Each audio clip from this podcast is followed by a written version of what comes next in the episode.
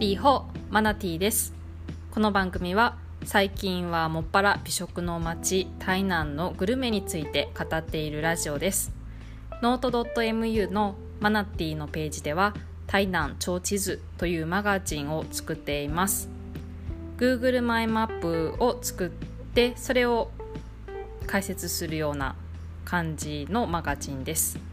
マップで取り上げたお店の評判評価というのも書いていますけれども今日は台湾の伝統的な、えー、歴史のある料理についてお話ししようと思います。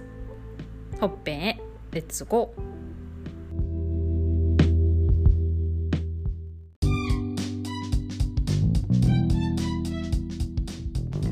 チャプター1奥深いルーウェイの世界。台湾にはルーウェイという独特な食べ物の一種があります。直訳すると台湾式煮込み料理っていう表現が良いかなと思いますが日本のおでんに近いような料理です。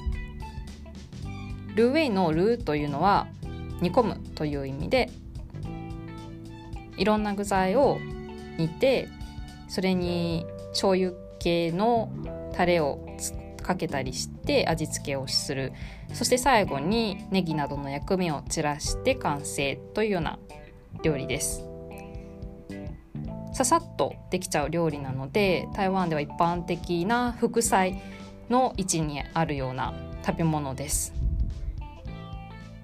ルーウェイは屋台料理でもよくありますし普通のレストランの中で副菜として出されたりしますしそもそも、まあ、ルーウェイをメインとしたレストランもあります。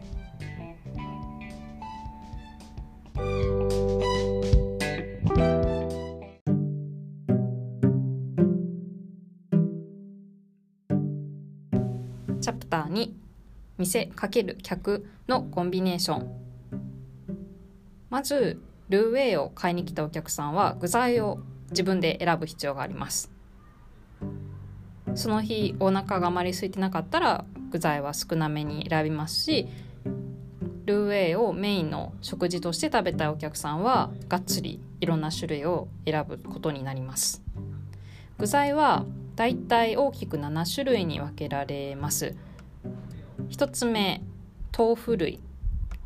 豆腐を干した豆干と呼ばれるものや湯葉みたいなそういった豆腐系のもの。2つ目。練り物類。イカとか魚肉由来なんかの練り物類。3つ目。インゲン豆や大豆などの豆類。4つ目。きのこ類。5つ目。キャベツや白菜空心菜などの、まあ、青菜。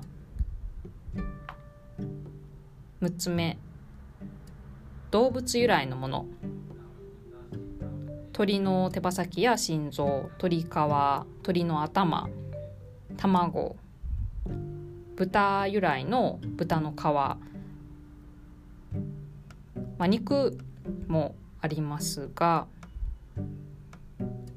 ミーシュエといってもち米と豚や鶏の血を一緒に固めたもの。そういったのもあります。7つ目各種麺類。普通の中華麺以外にも春雨やビーフンなんかもあります、まあ、こういった具材をお店の人はあらかじめ下茹で下茹でしてくれていてそれをお客さんはカゴとかお皿に取って選んでいくと。いうのがまず必要な作業です。でそれをお客さんがお店の人に渡したら具材をうどんのようにあのざるに入れて茹でて数分から10分ぐらいまあ具材によっても茹でる時間違うと思うんですがざっと茹で茹でる茹でたものに醤油系のタレやラー油などで味付けをして最後にネギだとかセロリなどの薬味を散らして完成するという料理です。まあ、お客さんの具材を選ぶことも必要ですしお店の人が、まあ、その日あの具材おすすめなものもありますしお店の人のこう茹でるその技術だとかお店のオリジナルの味付けのタレとか薬味そういったものによってもこう美味しさが変わってきますね。もうその時々で千差万別の、まあ、料理が出来上がるということですごく奥深いと思います。あのマツコさんの番組あのマツコの知らない世界なんかあれでもあの番組でも取り上げてほしいなって思うぐらいすっごく奥深い世界です。ではまた次回再会。